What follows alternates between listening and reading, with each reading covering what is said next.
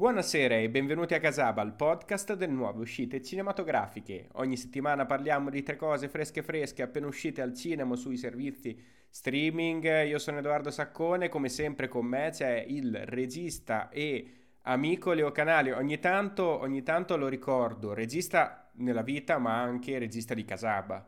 Ricordiamolo. È da un po' che non lo dicevo questa cosa. Ciao Leo. È vero. Ciao Sacco, e poi amico nella finzione. In realtà amico. io Sacco nella vita reale ci odiamo, non ci sopportiamo, non ci possiamo vedere, ma abbiamo fatto questo patto tacito in quanto come podcast, uè, si è visto che funzioniamo, ma in realtà ci scanneremo a vicenda. Allora, amico nella finzione, regista un po' di tutto, anche futuro candidato politico per il partito del cinema, sì. visto che oggi siamo in clima esatto. elettorale ci sono le elezioni politiche, per chi ci ascolterà i prossimi giorni sappiate che noi abbiamo fatto il nostro dovere, cioè quello di votare scheda nulla, no, no, scherzo, scherzo, non si sa mai, poi dopo ci, ci veniamo tacciati di essere anti, antipolitici, antipartitici. Ascolta. Beh, oddio, cioè, visto l'andazzo, sì, un po' sì. Oggi abbiamo, Sanamente abbiamo un film molto, molto politico un film mediamente sì. politico e un film per nulla politico. non diremo quali sono, non diremo quali sono, alla fine i nostri ascoltatori potranno deciderlo da soli. Se te vuoi fare intanto il nostro appello solito, i fan non, non Assolutamente, eh, eh, facciamo come i programmi elettorali, un bel appello a sostegno del partito Casaba, non rinunciate al gusto di Casaba, seguiteci sui nostri canali Instagram e Facebook, soprattutto commentate, interagite, scrivete commenti. Adesso da un po' che non facciamo un Casabentonic, però anche se durante queste live noi non possiamo interagire perché stiamo registrando la puntata, scrivete, commentate. Come votateci su i, tutti i canali streaming podcast dove potete ascoltarci, Spotify, Google Podcast, Apple Podcast, i soliti posti perché sono modi per mandare avanti un po' questa baracca finché non inizieremo a spillarvi dei soldi come tutti i content creator che si rispettino. Dopo questo direi eh, sigla.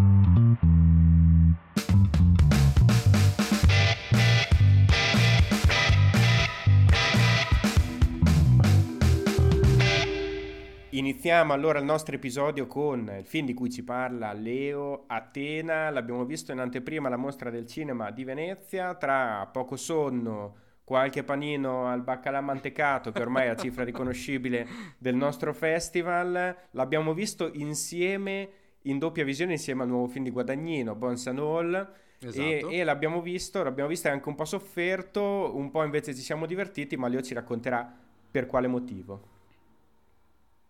Beh, Atene innanzitutto partiamo dal presupposto che dall'annuncio dei titoli di Venezia era sicuramente il titolo più curioso in concorso, oltre al film di cui abbiamo parlato nella puntata precedente, Love Life, che almeno per quanto riguarda noi di Casaba, diretto da un regista giapponese che ha all'attivo una marea di film, ma che noi non avevamo mai sentito nominare, per quanto ci interessiamo eppure tanto alle produzioni che vengono dall'oriente del mondo. Siamo grandi appassionati, non è un caso che poi anche in sta puntata c'è un regista giapponese.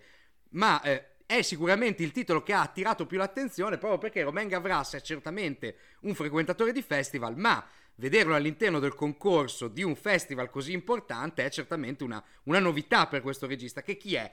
È il più famoso dei videoclippari degli ultimi vent'anni, ha diretto videoclip straordinari creando una vera e propria estetica che è stata riprodotta a tavolino da eh, videoclippari in giro per il mondo e non solo perché se pensiamo alle atmosfere dei suoi videoclip per Mia, ad esempio Born Free o Bad Girl, Cavolo, se ritornate con la mente soltanto a qualche mese fa, un film molto chiacchierato, di cui anche questo abbiamo parlato sia da Venezia che in puntata quando è stato poi distribuito, Atlantide di Julian Carani, tutta l'estetica di cui tanto si è parlato e che è sicuramente nuova per il panorama nostrano, viene tutta dai videoclip di Romain Gavras.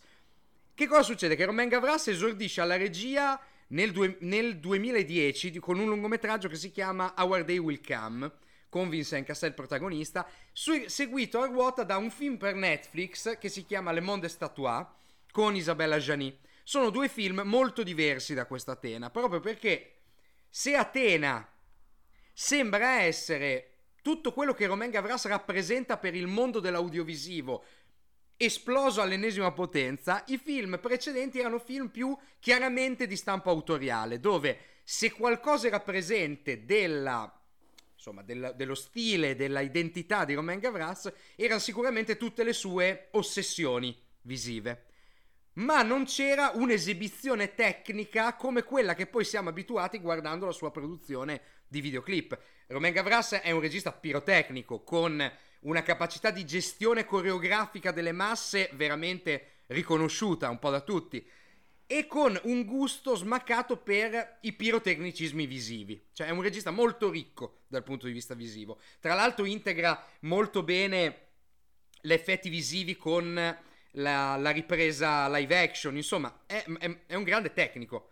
Viene da ridere perché, ad esempio, un film che è, non è piaciuto più o meno a nessuno, sempre presente a Lido gli stessi giorni, si diceva, ah ma il film di Ignarito, beh sì, Ignarito è, un regista del cazzo, ma perlomeno è un bravo tecnico. Ecco, un bravo tecnico che però impallidisce di fronte alle maestrie tecniche di cui è capace Romain Gavras, che ce lo dimostra subito, per, per, chi avesse dei dubbi, nei primi dieci minuti di film rimani, non puoi non rimanere a bocca aperta. Il film introduce da subito il problema, che cosa è successo?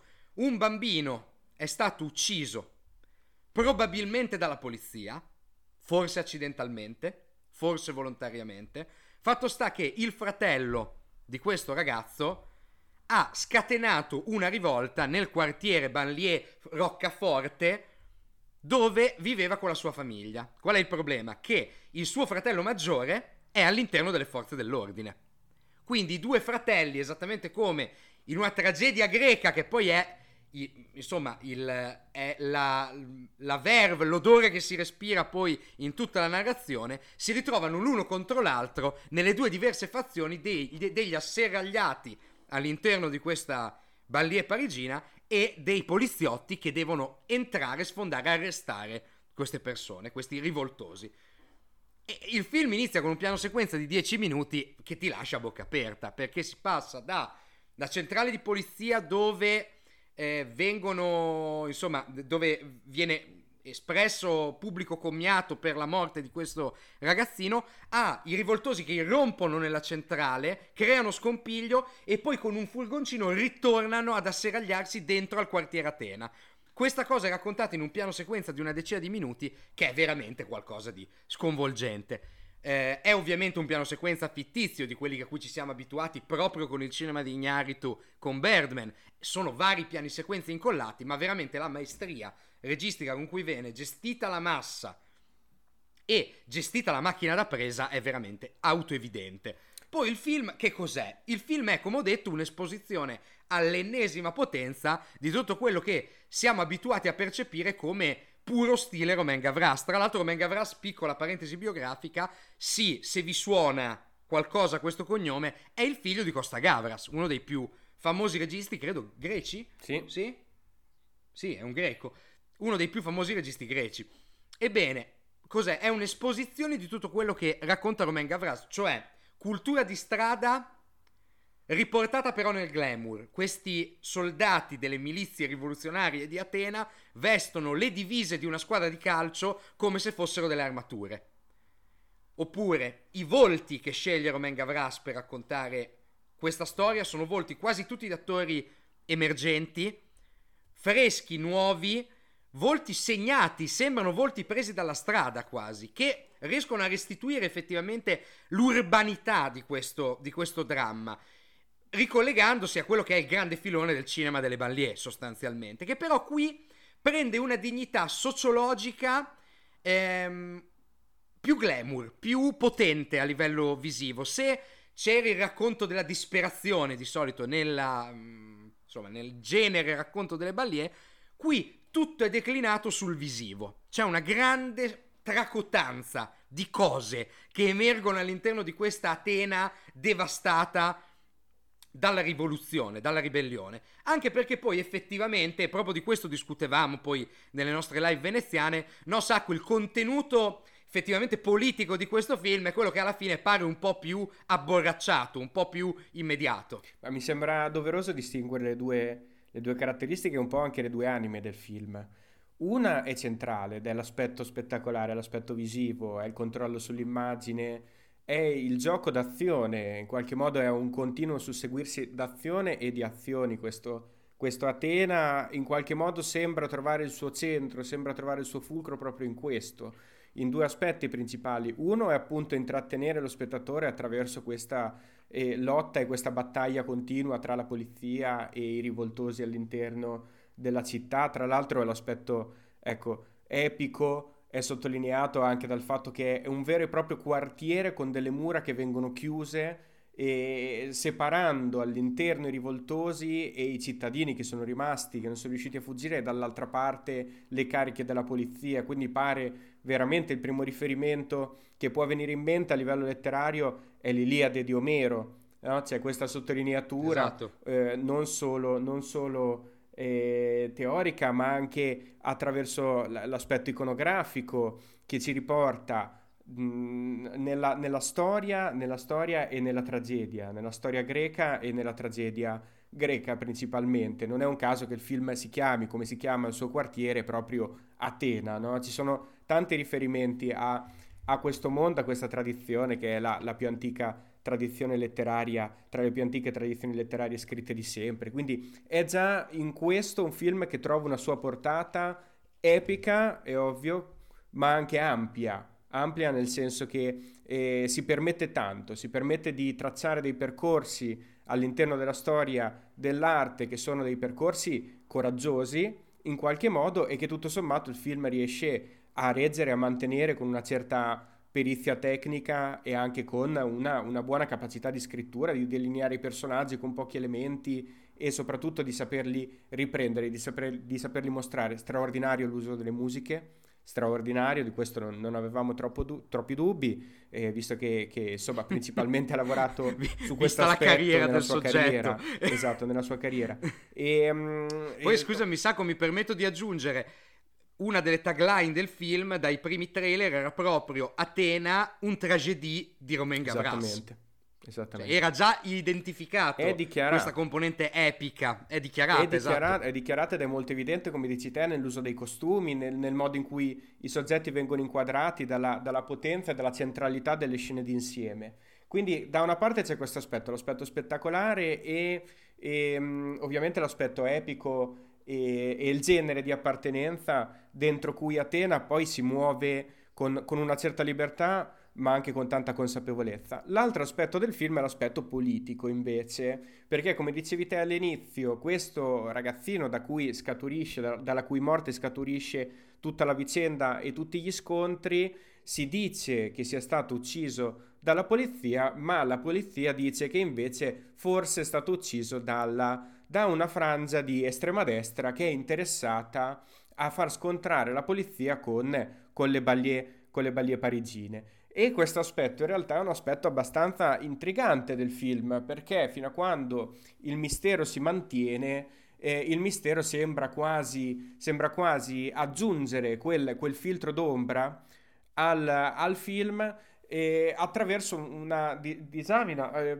sociopolitica che include anche la politica, ma lo fa con una certa classe, con una certa eleganza e con quel mistero tipico del cinema che fa scattare le narrazioni e le, le fa sembrare più, più, forti, più funzionali. E, ci domandiamo spesso all'interno di Atena se la verità stia da una parte o stia dall'altra parte e fino a quando viene mantenuto questo mistero, cioè la polizia o è l'estrema destra che ha causato tutto questo, di chi è la colpa? Eh? Il film sembra funzionare anche sotto, sotto l'aspetto più, più, politico, tant'è che poi non viene fortemente tratteggiato durante il corso del film, anzi è sempre lasciato un po' in sordina. E al termine della visione, però, negli ultimi due minuti di film viene chiarita eh, la verità. Si scopre, lo spettatore scopre chi è stato realmente a causare l'omicidio del ragazzino e le motivazioni dietro questo omicidio e in quel momento è come, a mio parere, come se il film perdesse, perdesse buona parte della sua forza, proprio perché la spiegazione che va a questo punto a, a emergere nella mente dello spettatore che guarda Atena è una spiegazione che non lascia spazio a dubbi, non lascia adito a dubbi, non lascia la possibilità di interpretare eh, da soli quelle che, che, sono il corso delle vicende e le motivazioni della vicenda, anzi vieni fortemente incluso all'interno di una visione che è una visione politica e mi, mi permetto di dire nella maggior parte dei casi se la visione politica non è o una visione etica che non è una parolaccia, ricordiamolo, però non è nemmeno qualcosa con cui il cinema va sempre a braccetto, no? non è sempre qualcosa con cui il cinema, da cui il cinema trae forza. Ecco, se non è supportato da un discorso complesso, rischia di diventare qualcosa di, di banale. Ed è quello un po' che succede, secondo me, in questo Atena. È un film che funziona eh, dal punto di vista visivo, dal punto di vista spettacolare. Se deve tratteggiare un discorso eh, sociale e politico, ecco, forse questo lo fa eh, un, po meno, un, po meno, bene, soprattutto a causa di un finale confuso, di un finale semplicistico. E per il resto eh, di, di, Romain Gavras n- non si può di certo dire che non sappia girare le scene di massa o le scene di combattimento. Io ritengo che il video di, di Gavras su eh, Stress dei Justice, che ormai risale al 2008-2009, se non ricordo male, insomma uno dei suoi primi lavori celebri, sia uno delle, de, de, de, dei videoclip più forti che abbia mai visto nella mia vita. E da quel videoclip questo film prende tanto, prende tanto anche eh, il film da, da, un altro video storico di Romain Gavras che è No Church in the Wild di eh, Jay-Z e Kanye West, in cui vi era una eh, vera scena di eh, guerriglia urbana tra le cariche della polizia e i rivoltosi e in cui venivano inclusi alcuni elementi che fanno in parte rileggere anche Atena come una parte del percorso eh, artistico e registico di, di Gavras con grande eh, unicità all'interno di, di, delle sue opere, almeno di alcune delle sue opere, impossibile non ricordare di No Church in the Wild, del video musicale, eh, le cariche della polizia a cavallo che vengono riprese in più scene anche in Atena, è impossibile eh, non ricordare le riprese delle statue greche illuminate dalle luci al neon, che ovviamente sono un altro riferimento alla tragedia classica, alla tragedia epica. Ci sono degli elementi interessanti, molto interessanti in questo film, sicuramente una visione, non ricordo se l'hai detto, il film si trova già su Netflix, è uscito su Netflix, quindi è una visione che si può fare molto semplicemente nemmeno uscendo da casa, ma è una visione che avrebbe eh, ottenuto molta più forza in una sala cinematografica. mi permetto di dire un'altra cosa che non mi ha convinto totalmente del film, che sono i volti eh, degli attori penso che abbiano una, una, una loro forza a modo loro penso che abbiano una loro riconoscibilità, in particolare una, una, riconoscibilità che potremmo definire politica, perché tutti i protagonisti del film appartengono a una, a una, una certa classe sociale e a etnie di appartenenza molto definite. E, e, ovviamente questo è utile per la ricostruzione di quello che sta succedendo senza dover sottolineare eh, la storia della Francia perché la possiamo ricostruire in parte da soli, possiamo contestualizzare questo film senza che le parole prendano mai il sopravvento all'interno di Atena e questa è una cosa molto buona. Non ci sono dei volti secondo me così forti e il fatto che il film è giocato su un contrasto invece così forte tra i due eh, protagonisti, eh, lì forse ci, ci, rimette, ci rimette un pochino. Mi piace molto invece iniziare a tratteggiare un, un film rouge molto velocemente tra quelli che sono i principali film. L'ho fatto solo perché volevo dire film rouge, che dobbiamo dirlo almeno una volta a episodio, se no, se no ci cacciano via. E tra quelli che sono i principali film degli ultimi anni che parlano di Ballier, quello che si definisce proprio cinema di Ballier.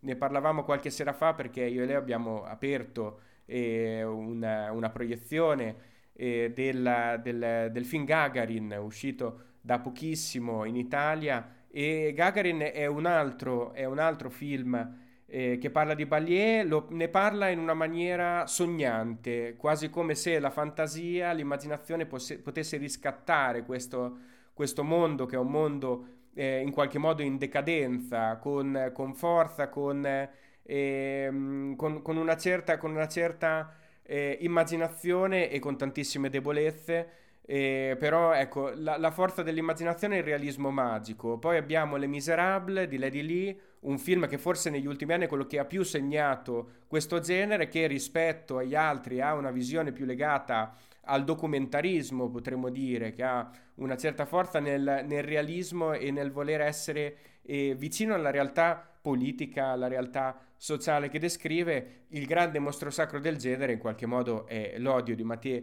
Kassovitz, film del eh, 1995 se non ricordo male, che aveva tutto. Ecco, aveva la portata epica, aveva il realismo, aveva la, la, capacità di reinventare la realtà in qualche modo e di far sognare, se non volare, letteralmente i suoi personaggi eh, probabilmente tutto quello che è venuto dopo molto, molto gli deve a questo film bellissimo, che tra l'altro aveva anche un bellissimo aspetto visivo, questa fotografia in bianco e nero, eh, sporca e luminosa allo stesso tempo. Sicuramente Atena all'interno di questo percorso si inserisce bene con una portata soprattutto spettacolare, degna del cinema di Hollywood se non superiore. Questa è la grande sorpresa del film, sorpresa fino a un certo punto perché Gavras, eh, l'abbiamo detto, è un grande autore visivo.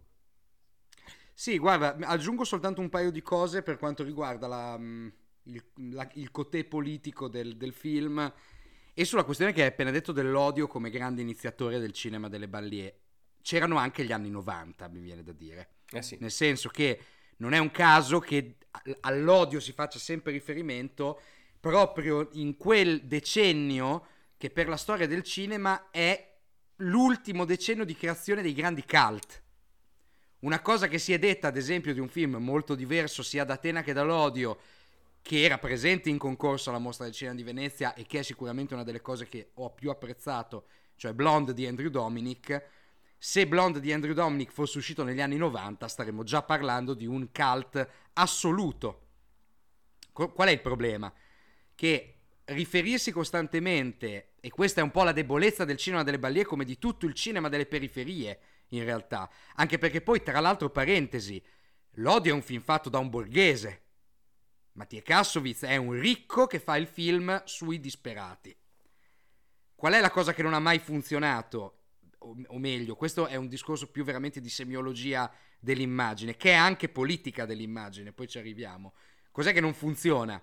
Naturalmente fu- non funziona che le categorie con cui il disperato, chi vive una condizione di disagio quotidiano, deve raccontare se stesso, sono fornite proprio da quello che gli sta usurpando la possibilità di vivere, cioè il ricco, il borghese, se la metti in una, insomma, se la declini in una prospettiva di lotta di classe, questa è la realtà dei fatti, le immagini di cui i disperati si servono per raccontare se stessi le hanno inventati i ricchi. Questo è il punto. L'altra cosa è il confronto con un cult cinematografico di quella caratura, perché la potenza del diventare cult per narrazioni che vengono e sono declinate poi in quello che è diventato un vero e proprio genere cinematografico, partendo da queste cose, eh, nell'ambiente culturale, sociale, politico del momento, è praticamente impossibile. Cioè, un film come Atena non può diventare un cult anche se lo volesse, perché l'ambiente di disincanto generale con cui queste opere vengono ormai categorizzate impedisce questo senso di novità, pur trovandosi di fronte a un film effettivamente potente all'interno di questo genere cinematografico, che, tolte alcune sfilacciature a livello politico, ma anche lì, per me sono una denuncia dei tempi. Cioè, ormai non ha più ne- neanche quasi non ha più senso creare delle dicotomie così forti. E infatti ci devi mettere di mezzo il terzo elemento oscuro l- l'eminenza grigia che sta dietro a tutto. Come se poi alla fine non si potesse dire ad esempio in questo caso non si, potrebbe, non si potesse dare la colpa agli sbirri. E devi aggiungerci tra l'altro quello che sembra, e credo che anche tu Sacco la pensi così, quello che sembra poi quasi un'imposizione produttiva, perché è talmente incollato con lo, con lo sputo quel finale, e tra l'altro giustifica un McGuffin. Perché la morte del ragazzino a metà film ti è chiaro che è un McGuffin per mostrare una dissoluzione familiare, che è il vero contenuto epico di questa narrazione. Il film deve portare alla morte di questa famiglia. Sono cinque fratelli. Sono quattro fratelli in vita e uno morto. Che però quelli in vita stanno lottando autodistruggendosi. Questo è il, il senso. Ed è come se quel finale attaccato con lo sputo, e se ci pensi è il senso anche del finale del film. Ma quel finale attaccato con lo sputo quasi ti dice: Eh no, non è che, non è che ve lo siete dimenticato, vero? Occhio che ci stanno è un po', è veramente molto molto debole come scelta non solo narrativa ma anche proprio contenutistica. Quindi mi viene quasi il sospetto che sia qualcosa che a un certo punto, insomma, lo zampino di Gravras non ce l'ha del tutto. Proseguiamo con il nostro secondo film dell'episodio, ci troviamo in un territorio totalmente diverso, dicevamo all'inizio di puntata, un film molto politico, un film mezzo politico, un film per niente politico. Chissà questo Maigret che cosa sarà, diretto da Patrice Leconte, interpretato da un enorme, in tutti i sensi, Gerard Depardieu, e tratto dal romanzo, da uno dei tantissimi, oltre 70 romanzi di Georges Simenon, de, con come protagonista l'ispettore Maigret, ormai fanno parte dell'immaginario comune, comune cinematografico, televisivo, letterario, ovviamente, un po' in tutti i campi. E di cosa parla questo Maigret tratto dal romanzo Maigret la giovane morte, della giovane morta? È la storia di una giovane ragazza di cui inizialmente non sappiamo quasi nulla, che si presenta alla eh, festa di fidanzamento di due suoi amici e la mattina successiva viene trovata morta in mezzo alla strada. A occuparsi delle indagini ovviamente è il nostro commissario Maigret che in una fase della sua vita eh, probabilmente calante, ha qualche difficoltà eh, con, con, la stanchezza che continua eh, a, ad attaccarlo, eh, nonostante Mi viene da dire anche con perché. il colesterolo. No, no, il colesterolo, lui, lui, non si domanda perché, lui sa solo che è così e non fa praticamente nulla per, per rimediare a questa stanchezza, nonostante i suoi 184 kg. E come si dice la, la balena in francese? Come ah, boh. potrebbe essere l'adattamento uh. di The Whale, ma in francese questo commissario Maigret. E um, ovviamente Maigret inizia ad indagare subito, inizia subito a portare avanti questa indagine, inizialmente è un po' eh, disperso all'interno degli indizi, che sono pochi, perché di questa ragazza non si sa praticamente niente, l'incontro con un'altra ragazza che eh, rischia in futuro di fare la passeggiatrice, come dicono eh, gli italiani da un calco del francese potrebbe portare però a una svolta nelle indagini e conoscere anche eh, la, la migliore amica della morte e il fidanzato che ormai sono in procinto di sposarsi potrebbe essere un altro importante indizio delle indagini. Allora, qui si parte da una eh, materia letteraria, da una materia letteraria che proprio questa settimana dopo la visione del film ho voluto un pochino approfondire perché mi aveva affascinato questa visione eh, grande di, eh, di, di, di, questo grande Depardieu e, ehm, ed è in qualche modo mi pare necessario riflettere su quello che è il materiale di partenza per capire che cos'è questo adattamento. Per materiale di partenza non si parla solo dei romanzi per quanto riguarda Maigret, ma si parla anche delle cose che abbiamo visto eh, in passato in televisione, al cinema in particolare, eh, l'ispettore Maigret televisivo italiano interpretato da Gino Cervi, in particolare la serie di film degli anni 50 interpretati da Jean Gabin. È una materia tipicamente francese che però si è potuta adattare anche all'interno di altre culture nel corso degli anni perché ha una forza, mi pare, quasi universale. Ecco, questa forza universale proviene da due motivazioni principali. Una è il genere, se parliamo di gialli, se parliamo di Wudanit, parliamo di qualcosa che è riuscito a funzionare e tuttora, attenzione, questo è interessante, uno dei generi più vecchi, allo stesso tempo uno dei generi sempre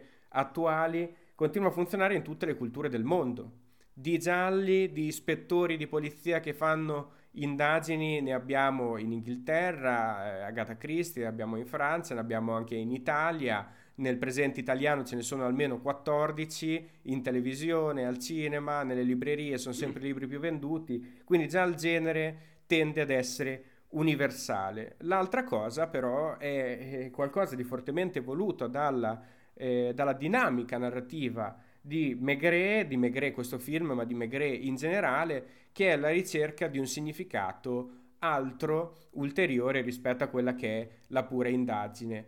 Leggendo le prime recensioni di Maigret sicuramente ci rendiamo conto che eh, molti spettatori, se non addirittura molti eh, critici, insomma, eh, mo- mon- lavoratori del mondo dello spettacolo, spettacolo sono rimasti colpiti mai in negativo nel riconoscere che questa indagine, che questa ricerca della verità sia una ricerca della verità in qualche modo abbastanza banale. Non è difficile comprendere chi è eh, l'assassino di questo film, quali sono le motivazioni dietro l'assassinio della giovane ragazza eh, no, tanto che quasi, è quasi esplicitamente suggerito all'inizio. È quasi esposto comunque... a partire dalla prima sequenza del film. Sequenza. Potremmo dire che eh, l'indagine che, che, che, che, ne consegue di Maigret sia altrettanto eh, semplice, proprio perché questo ispettore di polizia è un po', sempre un po' confuso, sempre un po' stanco, sembra che se, dopo due terzi di film sembra che non abbia ancora capito da che parte deve andare, deve non farsi, è che si impegni esatto. più di tanto per risolvere l'indagine, eh, succedono due o tre cose che sono le svolte principali del film, ma eh, succedono da sole o succedono grazie all'aiuto di qualcuno che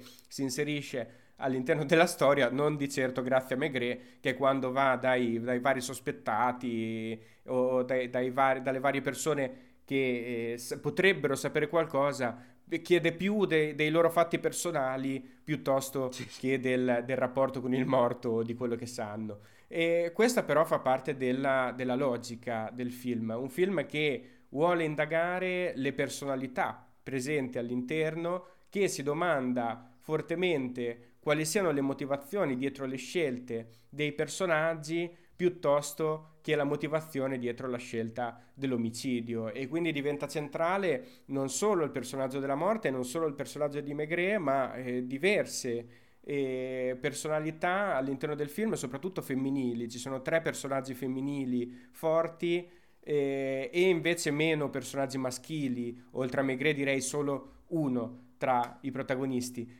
e, mm, e perché, perché, queste persone si muovono all'interno di quell'ambiente perché hanno fatto certe scelte di vita, per esempio perché Parigi, perché fare quel lavoro, perché tutte queste giovani donne che si ritrovano in una città che non è la loro città e, e cercano di, di, di sopravvivere in un mondo ostile a loro. Ecco, queste sono e sicuramente alcune delle tematiche centrali all'interno di un film che invece non può essere contestualizzato solo come pura indagine, come giallo e basta, come thriller e, e nient'altro, perché chiaramente quello invece è l'aspetto che passa in secondo piano. È un'indagine sulle motivazioni dell'uomo. Maigret non solo ho scoperto eh, all'interno di questo film, eh, non solo all'interno di questo adattamento, ma proprio già dalle pagine di Georges Simenon. Eh, è famoso, è celebre l'investigatore perché questi casi eh, che si risolvono da soli passano in secondo piano rispetto alla descrizione delle, delle caratteristiche dei personaggi piuttosto che degli ambienti e soprattutto eh, sul rapporto tra i personaggi e gli ambienti. E, mh, d'altra parte il film ha anche un aspetto tecnico che a me ha convinto particolarmente, non solo eh, una, una, certa dose di intrattenimento eh, dovuta a quella che è il genere, a quella che è il, il conseguirsi delle, delle, delle, scoperte all'interno dell'indagine. Che cosa fa? Megre fa un'operazione molto, molto semplice, il nostro Patrice Leconte. Ehm, recupera quello che è l'immaginario passato, quello che è, eh, quelle che sono alcune delle caratteristiche del cinema francese degli anni 40 e degli anni 50 e si mantiene su quel livello lì. Non tenta un adattamento contemporaneo, ma invece eh, permette allo spettatore di respirare una certa aria di cinema classico. Eh, da una parte perché eh, il modo in cui eh, la Conte riprende l'ambiente e i personaggi è classico, con una piccola parentesi che aggiungerò tra poco. E dall'altra parte anche perché l'uso delle, delle musiche, soprattutto l'uso del colore, eh, pare venire da un'altra epoca. Per il calore in particolare eh, è evidente come eh, questo grigio onnipresente sembra quasi appiattire eh, la, lo, tutto lo spettro del visibile verso eh, opposizioni semplici verso una, una, fotografia che richiama tantissimo il bianco e nero, pur non essendolo, pur essendo un film a colori. Sì, eh, in generale è una, è una, fotografia mortifera. È una fotografia mortifera, esattamente, è una fotografia spenta. Cioè, eh, ti dà questa idea di teatro di spettri. Esatto. Sembrano tutti dei fantasmi in questo esatto, film. Esatto, esatto. L'unica concessione che però eh, la Conte si permette all'interno di questo percorso di recupero di, di caratteristiche di un cinema da altri tempi è l'uso della macchina da presa, perché costantemente eh, l'obiettivo pare muoversi come, come ripreso da, da, spalla, come se ci fosse questo, eh, questo movimento continuo dell'immagine, un po' schizofrenico, un po' strano, che però va a dare, esatto, va a dare poi quel tocco di, eh, di modernità all'interno di un film che eh, rischia di essere molto eh, datato e databile. Ecco, è una scelta personale che non tutti gli spettatori sicuramente possono, possono apprezzare, allo stesso tempo c'è questo, questo, tipo di intervento che vorrebbe un po' riequilibrare le cose, non so quanto, quanto ci possa riuscire nel caso. Però questo è, questo è Maigret, è un film che è totalmente al servizio del, del, suo protagonista, che è sempre, quasi sempre centrale all'interno della scena, enorme, dicevamo l'altra Non si può fare a meno di evitarlo. Non, non, si può fare a meno di vederlo, a volte sembra non, non, non, riuscire a rimanere all'interno dell'inquadratura, dal tanto è mastodontico, ma a parte tutto abbiamo un, un Gerard Depardieu che il personaggio lo tiene eh, molto bene, con grande consapevolezza, con grande rigore e con, e con eh, la, la, forza di credere ancora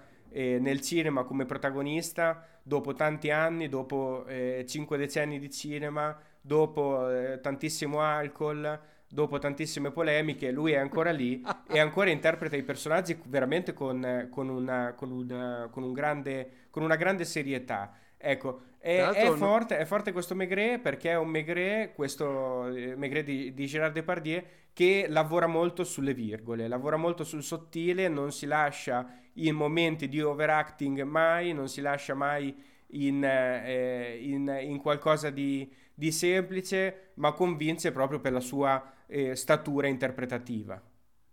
Per la sua mole interpretativa sostanzialmente. Ma poi è forte perché questo film ha anche, al di là del fatto che sia, cioè non bisogna, io non so gli spettatori dei tre euro e mezzo come abbiano concepito il fatto di andare a vedere un film come questo, che poi non poteva uscire francamente in un momento migliore perché temo in altri periodi cinematograficamente più ricchi non sarebbe andato a vederlo probabilmente nessuno. E un, un spettatore ci incappa per caso, dice boh magari mi vado a vedere il giallo della domenica, abituato, rincoglionito dalle narrazioni nazional-popolari di commissari, distretti, bande criminali e compagnia. E cosa si trova di fronte? Si trova di fronte un film di Patrice Lecon, che comunque è uno dei più grandi registi d'autore francesi, che, di cui una produzione veramente sterminata, avrà fatto 40 film, avrà fatto. Tra l'altro non è nemmeno la prima volta che adatta Simenon perché uno dei suoi film più famosi è Messie Air, che è tratto da Il fidanzamento del signor Air, sempre di Simenon, che era un film eh, per molti versi molto simile a questo, c'era questa presenza femminile onnipresente e magnetica che in qualche modo direzionava la vita dei, del protagonista o in questo caso, in questo caso ne accompagna la narrazione ne accompagna la vicenda, ma a tutti gli effetti sono le donne che risolvono il caso. Eh sì. Maigret è semplicemente un agente, come se fosse un agente del caso, ma è, arriva alla risoluzione del caso tramite sostanzialmente delle pedine che sono delle, delle donne, che, che, agiscono tra l'altro seguendo anche degli interessi emozionali personali, esattamente come in Messiah c'era questa presenza onnipresente di questo fantasma femminile che ossessionava la mente del, del protagonista. Insomma, comunque non stiamo parlando di un regista di cassetta, di un regista di consumo, e infatti il film ha la caratura del, del film d'autore. È qualcosa che riflette oltre se stesso, anche sul cinema, tra l'altro ha un finale metacinematografico abbastanza emozionale, molto bello e comunque tutto quello che ti trovi ad affrontare quando vai a vedere Megre certamente non è il commissario Montalbano, tutto il bene che gli si può volere, ma è un film che chiaramente ha un obiettivo al di là di quello che ti sta mostrando. C'è un caso da risolvere, come ha detto Sacco, che è di una banalità da settimana enigmistica, c'è, eh, c'è una. Io non ho sempre risolto i casi della settimana enigmistica, comunque.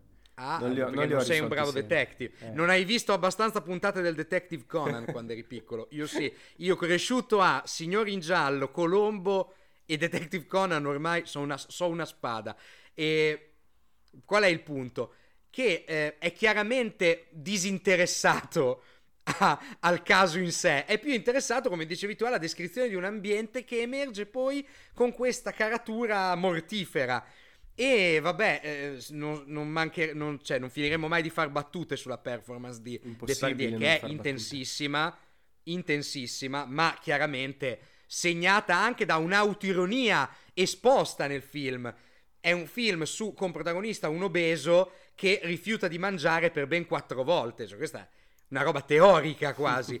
rifiuta di mangiare ma non di bere e di sfondarsi di alcol a stomaco vuoto per tutto il tempo. Quello mai. Tra l'altro cla- con delle battute clamorose. La sceneggiatura di questo film diciamo che è laconica, a dir poco. Ma eh, a un certo punto dice tipo... Ma signor Megre, ma lei non mangia mai quando bevo, che suona un po' come il bevo solo quando guido degli schiantos. Ma, eh, oppure, ma signor Megre, ma non vuole la birra con il panino al salame? Che ovviamente non si vede che mangia il panino al salame, ma gli dicono vuole la birra col panino al salame? No, questo caso è iniziato con il vino bianco. Ci sono casi da birra, ci sono casi da eh, assenzio. Questo caso è iniziato con il vino bianco e continuerò con il vino bianco. Eh, grazie, grazie per l'informazione, signor Megre. Sembrano battute quasi improvvisate da, da Depardieu, che sicuramente vive anche la sua condizione di massa di grassa umana o di pianeta nano, come un, immagino con, con la dovuta ironia, pur essendo un uomo di merda, si sa, è molto risaputo ma eh, rimane la magia della sua interpretazione. Questi sono, non lo so, mi sento di dire, Sacco, che sono pezzi di cinema che difficilmente ritroveremo ancora con lo Star System per come si sta declinando in questo momento un po' in tutto il mondo occidentale che produce film. È difficile che ritroveremo mai una personalità controversa come quella di Depardieu, che è un uomo controverso è, è capace di questa enorme intensità, intensità attoriale che gli viene poi alla fine in fondo da una specie di amore naturale che la camera ha nei suoi confronti, perché Depardieu non fa niente in questo film. Esattamente. Cioè, non, cioè non, fa, non, fa, una performance che dici, oh mio Dio, che, che, che, roba, che, roba, meravigliosa. È semplicemente se stesso, con la sua naturalezza incredibile davanti alla macchina da presa e chiaramente l'intelligenza poi registica visiva di Lecon, che è un regista, appunto, come abbiamo detto, 40 film all'attivo, non è un novellino, semplicemente plasma il film su di lui. Ma appunto Depardieu è una, è una figura controversa, lo è, è un, regi- è un attore irascibile, sul set crea un mare di casini, è un alcolizzato, tra l'altro propongo, Sacco, una cosa, in, in, coda di puntata, invece di leggere le news, facciamo un reading dell'articolo quello che conosci, quello che sappiamo. È già previsto. non diamo spoiler. È già previsto. Benissimo, benissimo. Eh... E insomma è veramente bello assistere alla sua performance, visto che il film è tutto incardinato su di lui, cioè è proprio un regalo tutte le volte che lui guarda con terrore il prossimo pianerottolo perché non riesce a fare le scale ed è anche tenero come il cinema lo aiuta perché il film è pieno zeppo di tagli di montaggio che non fanno altro che aiutare la performance di Depardieu, perché vederlo fare le scale è veramente qualcosa, una tortura cinese, se provi pietà per lui, perché vedi evidentemente un affaticamento ed è bellissimo come il cinema intervenga subito con un taglio di montaggio per evitare la fatica anche all'attore. Cioè, Depardieu fa scale per tutto il film, ma effettivamente i gradini che gli vediamo percorrere saranno quattro. in tutto il film, perché arriva subito un bel taglio di montaggio e lui si ritrova già nella stanza. Poi bellissimo anche c'è un altro momento che a me è piaciuto moltissimo, che è quando lui va per la prima volta nella camera della defunta e senza neanche dire che è un commissario di polizia gli viene fatto aprire, sì sì salga al sesto piano, soltanto perché è un obeso sostanzialmente, cioè c'è pietà di lui. questo non, questo non viene detto all'interno del film, però no, si intuisce. esatto. Si intuisce. Insomma, è un film cui, verso cui provo un'enorme tenerezza e tra l'altro tutto questo alone mortifero e questa idea comunque di un qualcosa che difficilmente nel cinema si ritroverà più, al di là del gioco del gioco di recuperare un, un, immaginario che è proprio di un cinema francese che ormai è trapassato, quasi un'operazione vintage di recupero, di restauro di un immaginario visivo decaduto, è proprio un'idea di dissolvimento e non è un caso che il film finisca con un dissolvimento. Terminiamo il nostro episodio con il nuovo film di...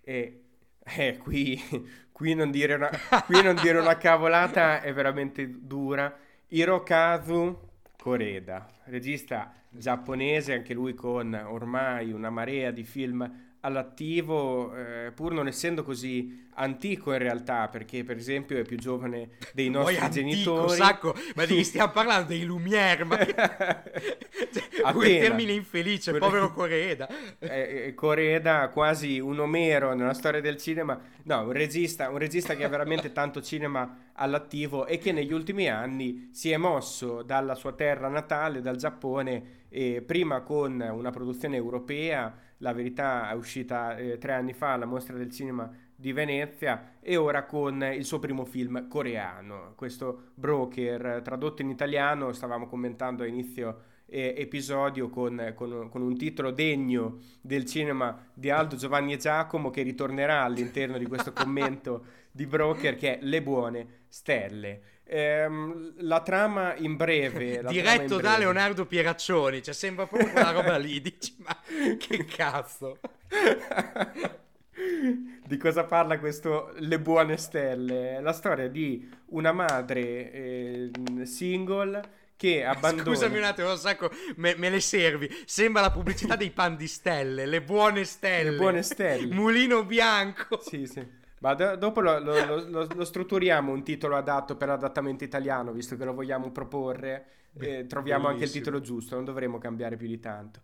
È la storia di una madre single che abbandona il suo figlio appena nato all'interno di queste eh, baby box, si chiamano, eh, questi spazi adibiti proprio a lasciare i bambini eh, non voluti, tra l'altro cosa che eh, a me ha messo molto in difficoltà durante la visione perché mi ha ricordato tantissimo un pezzo storico di Elio e le storie tese, cassonetto differenziato per il frutto del peccato, eh, che non, non viene citato all'interno del film però purtroppo, ma se avesse avuto un po' più di lo cultura, mettiamo nell'adattamento italiano, se, se fosse arrivato fino in Italia, Coreda, chissà quante, quante, cose belle che potremmo vedere.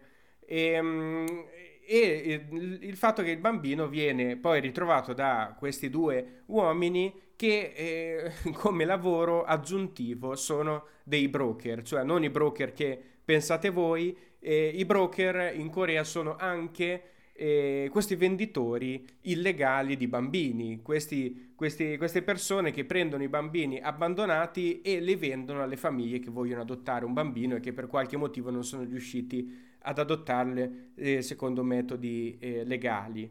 Eh, quasi subito la, eh, la, madre del bambino eh, si pente o comunque ritorna alla, alla bird box, scopre che il bambino ce l'hanno questi due uomini e tutti e tre insieme, lei non è che eh, ci metta molto a farsi convincere, decidono di partire eh, verso questa coppia di potenziali compratori eh, del bambino e decidono di dividersi i guadagni. Tra l'altro abbiamo controllato, sono, sono pochissimi soldi, anche una cosa un po' ridicola, 7.500 euro inizialmente in tre.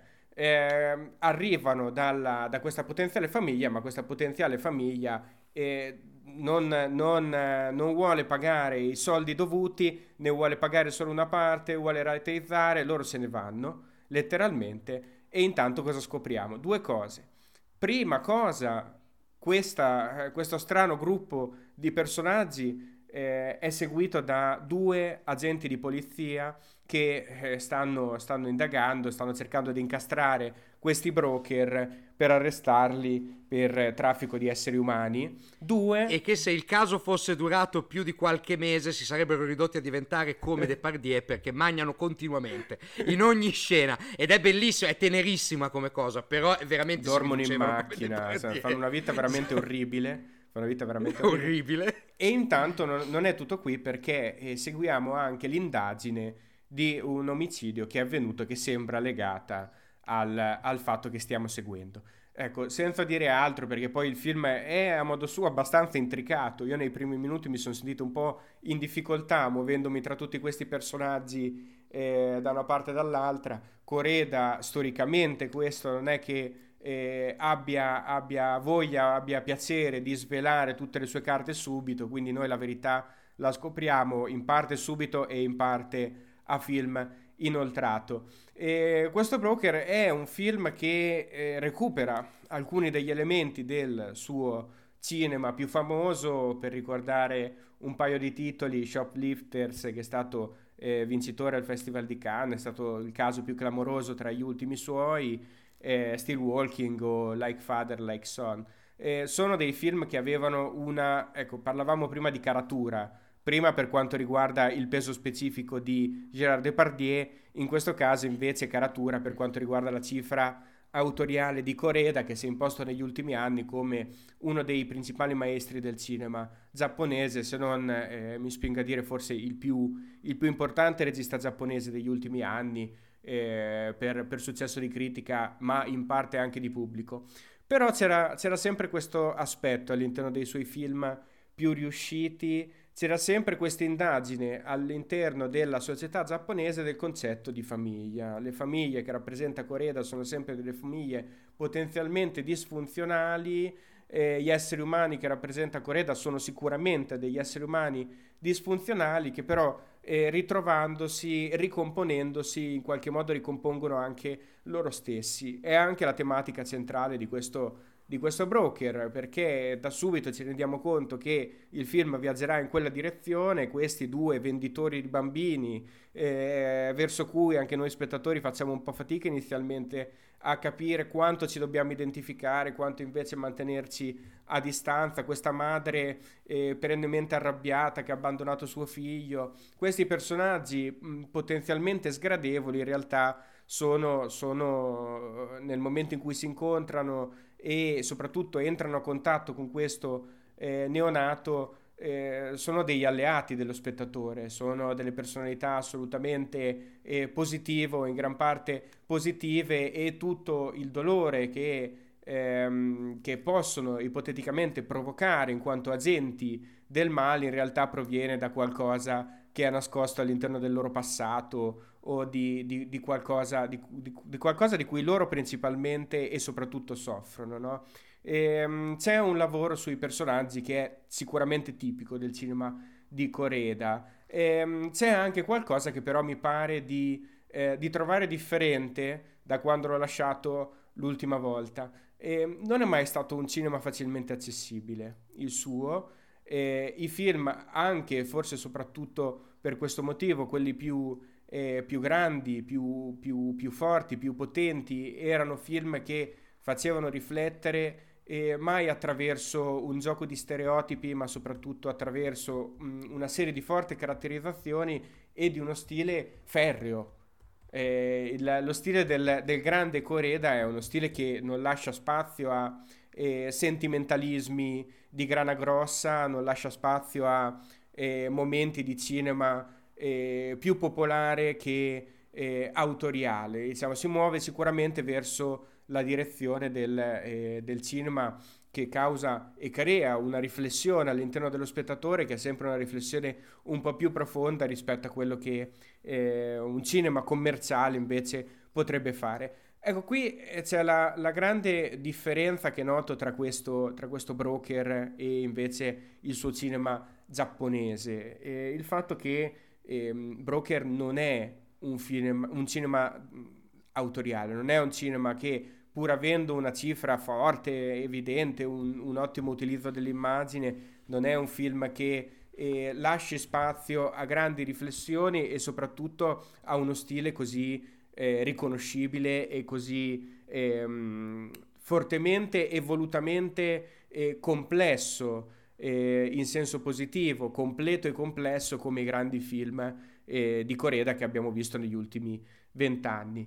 Mi pare che forse attraverso il passaggio tra eh, il, il, il, proprio cinema nazionale e il cinema estero, invece, prima in Europa e poi appunto in Corea, mi pare che lui abbia come eh, falsificato quello che è il suo cinema, nascondendosi dietro le tematiche e, e muovendosi verso eh, una, una, distillazione del, del, del, della sua cifra autoriale che però eh, sta bene attento perché venga compreso dal pubblico. Ecco, forse in questa, in, in questa, in questa facile comprensione possibile da parte del pubblico, in questa eh, facilità del film, si nasconde anche un po' le, l'inganno, no? l'inghippo di questo broker, che però a parer mio eh, a differenza di quanto pensa eh, Leo, adesso ne parleremo, questo è un dibattito finalmente forse, ehm, è un cinema che si mantiene forte, è un cinema che si mantiene a modo suo riconoscibile,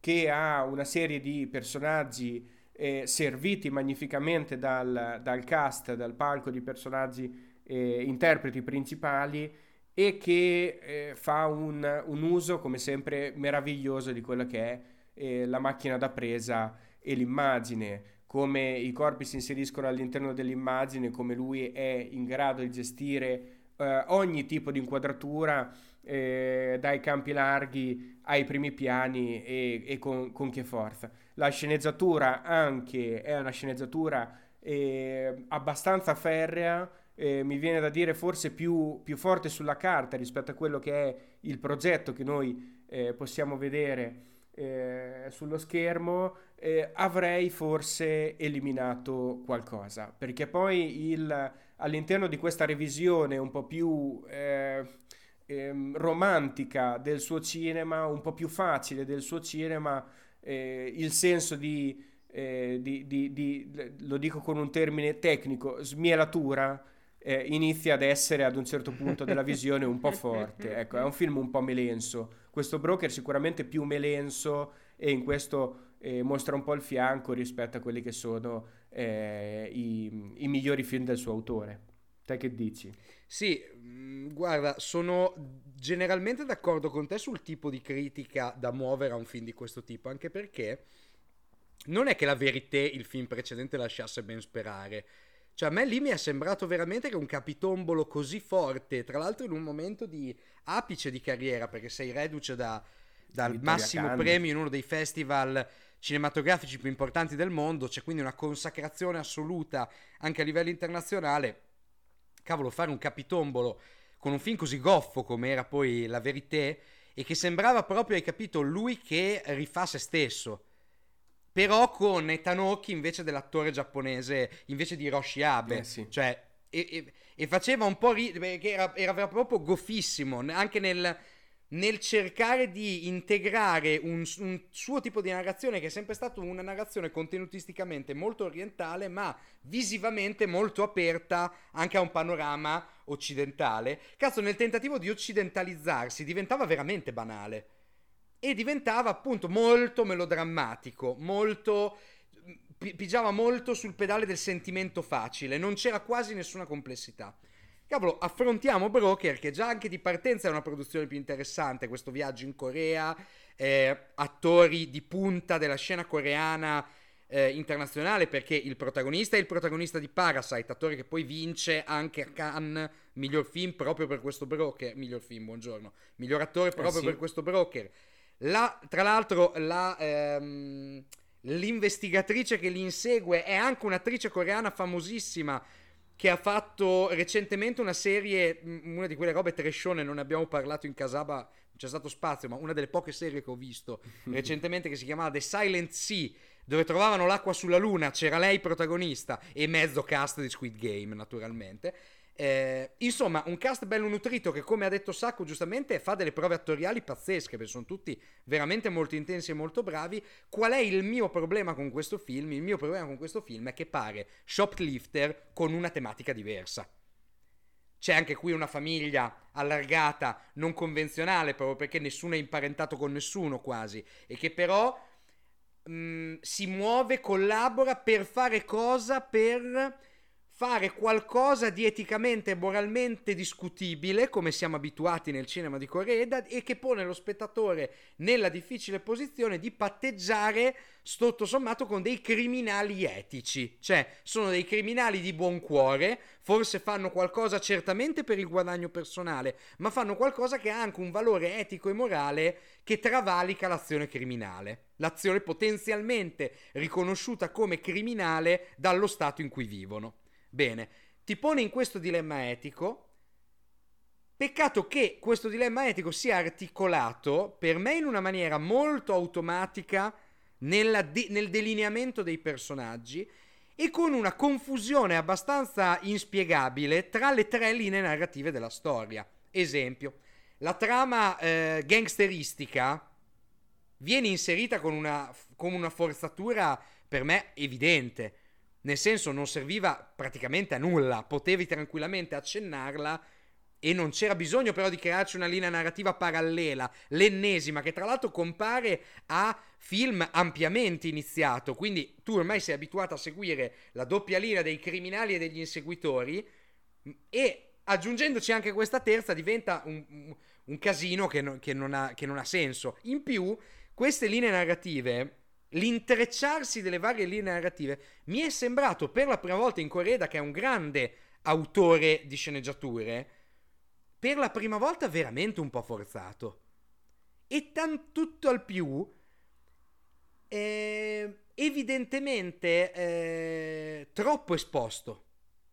Cioè, capita tantissimo nel film che succede una cosa che lo spettatore capisce, c'è, non c'è bisogno di, di, chissà che, ma gli, i personaggi all'interno del film la spiegano nella scena successiva.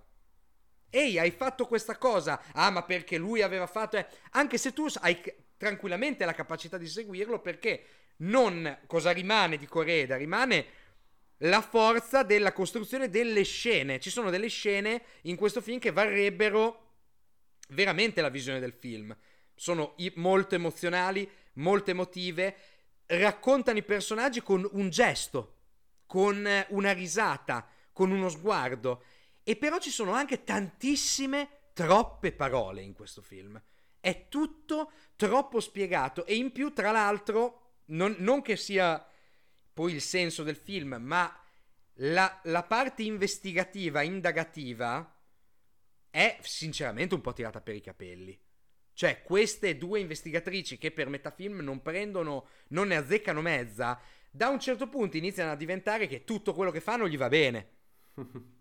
e tra l'altro arrivano a una soluzione per incastrare loro che era lì suggerita dall'inizio del film. Non mi, sembra, non mi è sembrata neanche tutto sto dilemma morale alla fine dire vabbè proviamo a fregarli.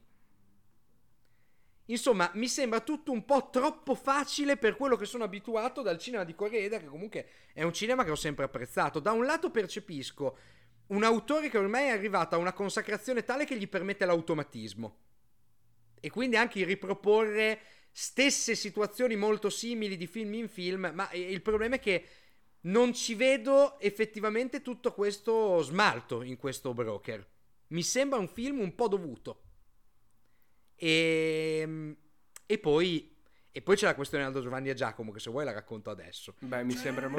no, io dico, dico, solo una cosa. Io non mi trovo okay. d'accordo su questo aspetto, nel senso che per quanto ehm, la, la, il confluire di più linee narrative insieme eh, sia un po' ferraginoso probabilmente. Cosa È un po' farraginoso. Ho sentito, esatto, dire, venuto... ho sentito dire in giro in, in modi diversi eh, abbastanza.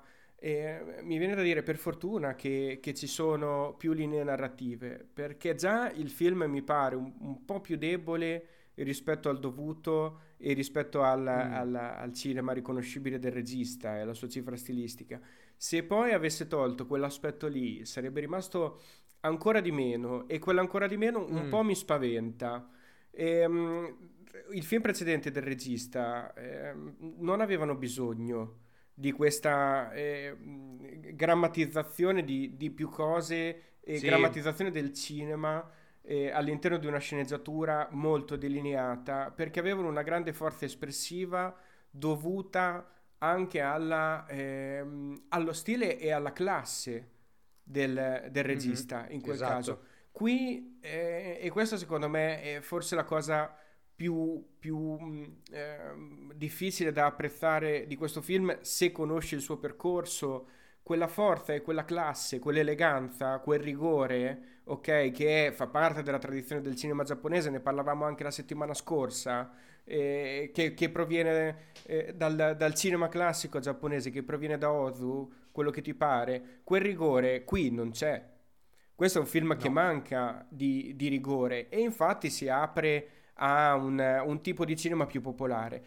A elevarlo in parte ehm, o a elevare la mia visione è stato proprio quel meccanismo narrativo un po' confuso eh, che però permette al film di, eh, di, di, di, porre delle domande allo spettatore, anche solo nella ricostruzione di questa strana storia eh, un po' thriller, un po' gangsteristica che, che, si nasconde lì sotto. Ecco, c'è anche questo aspetto da considerare poi, perché è un film che va a, a sperimentare qualcosa all'interno del percorso di Coreda, forse è un po' forte come termine, ma sicuramente eh, aggiunge ecco, questo, questo broker un, una, una, mescolanza di genere che invece non è così, così tanto tipica sua, no? Ecco, togliere quello eh, rischia di farlo diventare ancora, eh, ecco, eh, in quel caso forse è il termine di dire banale.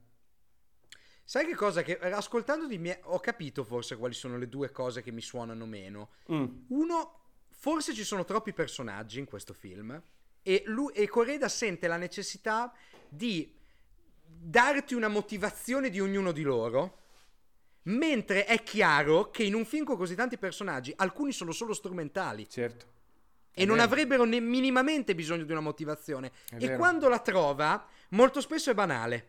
Molto spesso non è così sconvolgente. Cioè, dici, ma allora a sto punto, ma tanto l'avevo capito che lui le robe le faceva per questo. Non c'era neanche bisogno di approfondirla. E la seconda cosa è che io, nonostante questa trama effettivamente ad intreccio un po' d'orologeria, non ho mai percepito per questi protagonisti nessun tipo di rischio.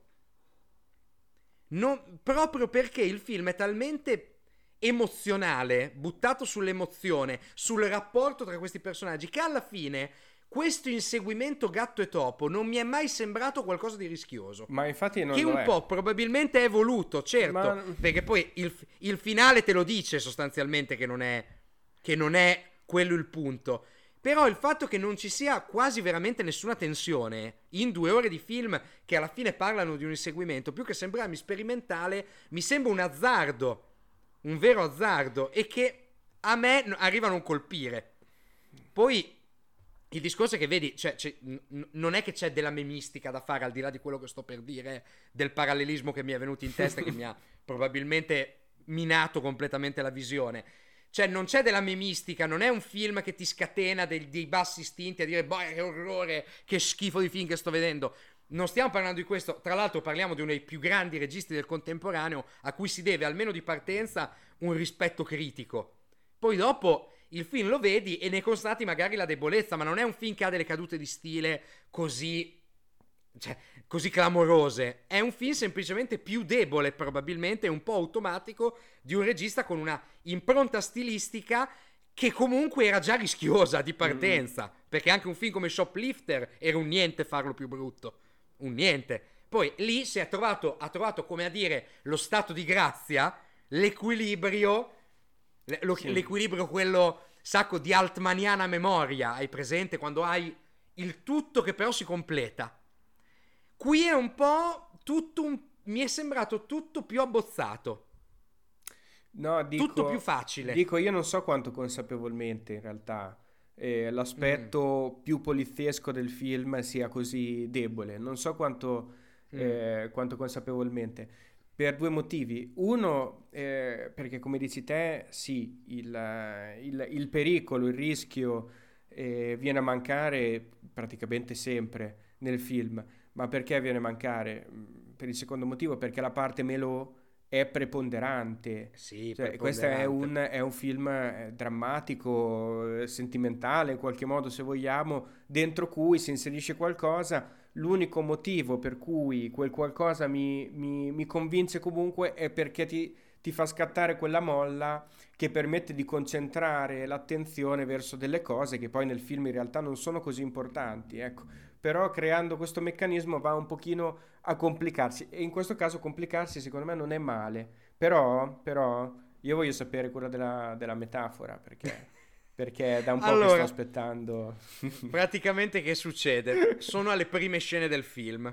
C'è un'inquadratura di, del furgoncino con cui si muovono questi broker, ripresa da lontano, classica inquadratura fegatello di, di, di transazione tra una scena e un'altra. È un road movie poi questo, quindi anche questo è, diciamo. è, è un elemento che poi, poi, capirete perché ho fatto questo parallelismo. La colonna sonora sono ste chitarrine molto mediterranee, pipiri pipipi, tutte ste chitarrine proprio d'ambiente. Tarun, tarun, tarun, e, e vedi questo qua. E a me mi si è stampata nella memoria tre uomini e una gamba.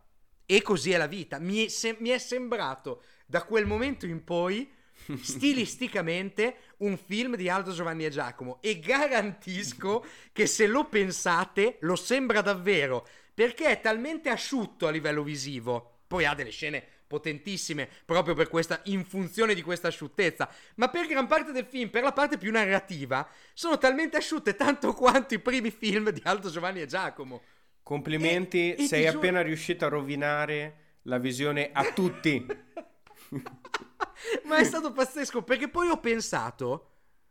Cazzo, ma è geniale! Se tu facessi adesso il remake di questo film con Aldo Giovanni e Giacomo che fanno i broker, che devono portare i bambini dove cazzo ne so. Eh, oppure, ah, lo fai. Guarda, mi è venuto in mente adesso perché lì il problema boh, del confine, sì, certo, il traffico di esseri umani non è che lo puoi fare anche qua. Però dico, lo, tra l'altro con la chiesa, figurati, cioè ti, ti condannano alle pene dell'inferno proprio. Po- devi portare la gente in Svizzera per morire. Tipo, e ci metti però Aldo Giovanni e Giacomo, lo fai a commedia, ma poi tieni i bambini, va bene uguale.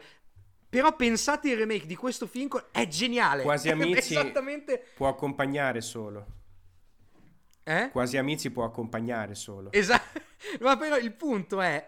Eh, che funziona. Per me, a me, io me lo sono immaginato. È uno di quei film che ti immagini. Ho detto, cazzo, il remake di questo sarebbe una rinascita totale anche per loro come trio comico.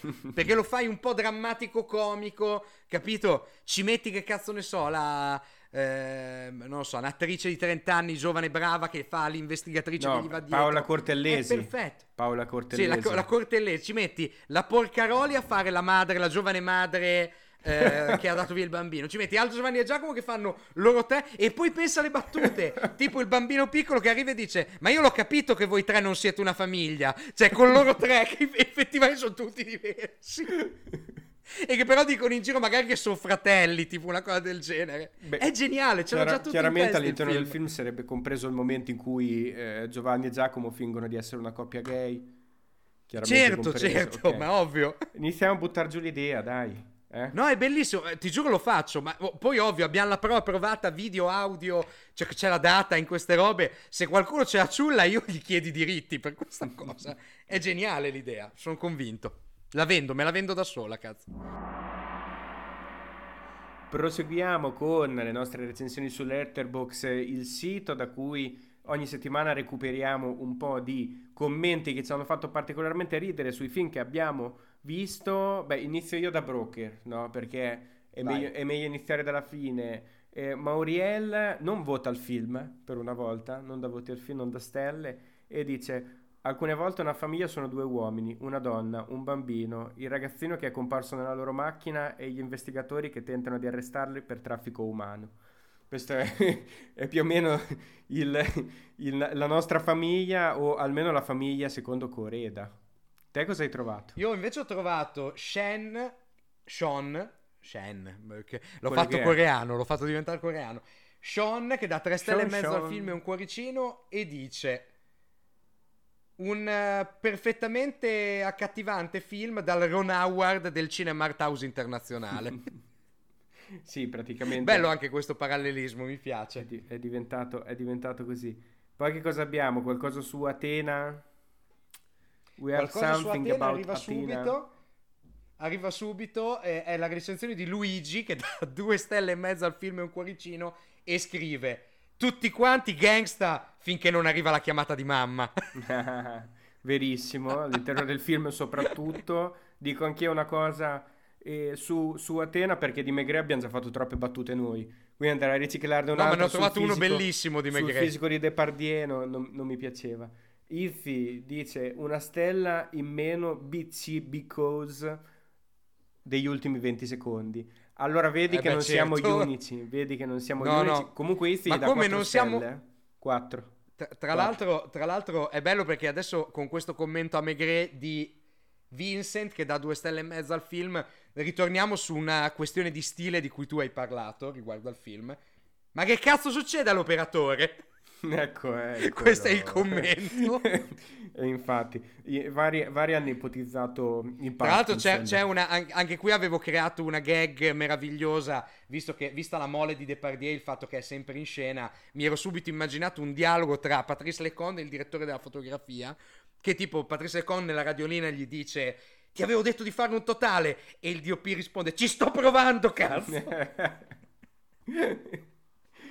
allora chiudiamo tipo siamo, siamo, a 5 km con un 20 ma è ancora, è ancora, è ancora troppo tutto.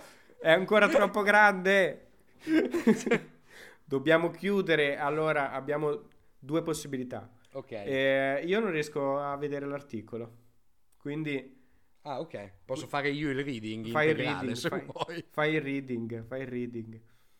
Intanto... Okay, però allora do- prepariamo gli spettatori a questa cosa. Allora, adesso li prepariamo, adesso li prepariamo. Questa è un, una sorpresa di Casaba, qualcosa che non abbiamo mai tentato prima, un vero reading eh, in diretta e eh, ovviamente sui nostri canali podcast di un evento storico, non solo un evento storico ma anche una grande pagina del giornalismo alcuni anni fa, ormai tanti anni fa, eh, un articolo finalmente, finalmente lungamente atteso dai fan svela eh, le caratteristiche dell'alcolismo di Gérard Depardieu. Allora, visto che si inserisce benissimo all'interno del nostro Maigret, eh, lo leggiamo in diretta, è un articolo, lo dico subito, da Pulitzer. Questo, dobbiamo citare anche le fonti quando lo leggiamo no, perché è, è, necessario riconoscere il talento al, al giornalista. L'articolo L'articolo è pubblicato sul Corriere ecco. e Corriere della Sera ed è di Simona Marchetti.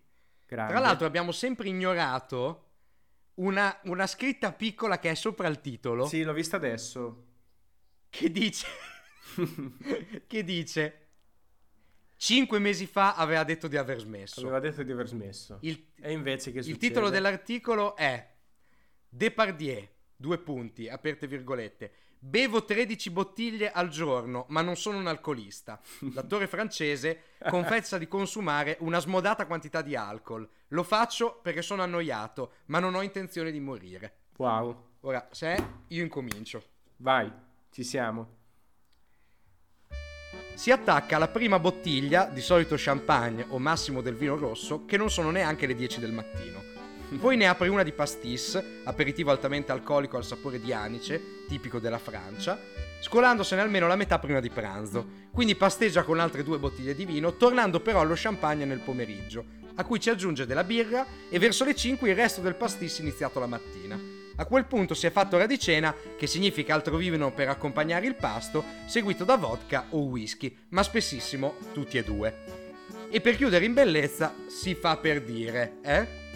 Una persona normale si ubriacherebbe anche solo a leggerlo un elenco del genere, ma Gérard Depardieu giura di non diventare mai totalmente sbronzo, giusto un tantino rompicoglioni.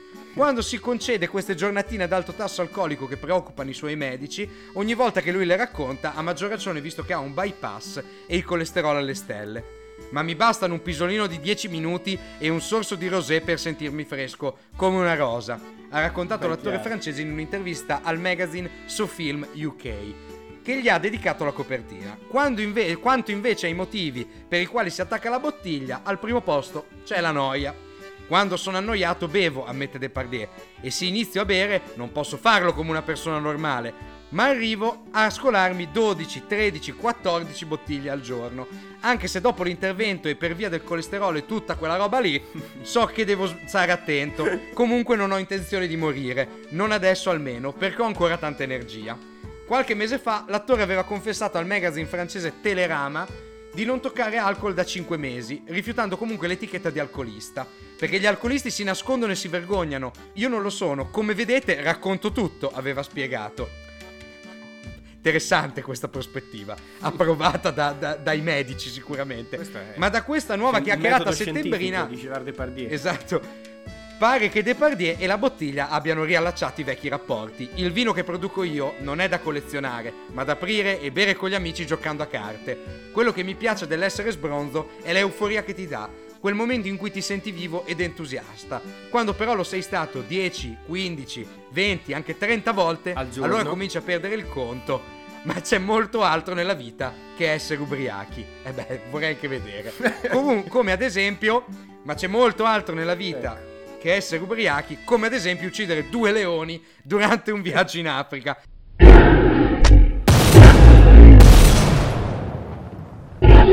Ma è stata legittima difesa, precisa Depardieu, perché mi si era rotto il motore e quelli stavano lì attorno alla mia auto e non se ne volevano andare. Così ho sparato per spaventarli, ma non si muovevano e in quel momento ho capito perché il leone è il re della foresta.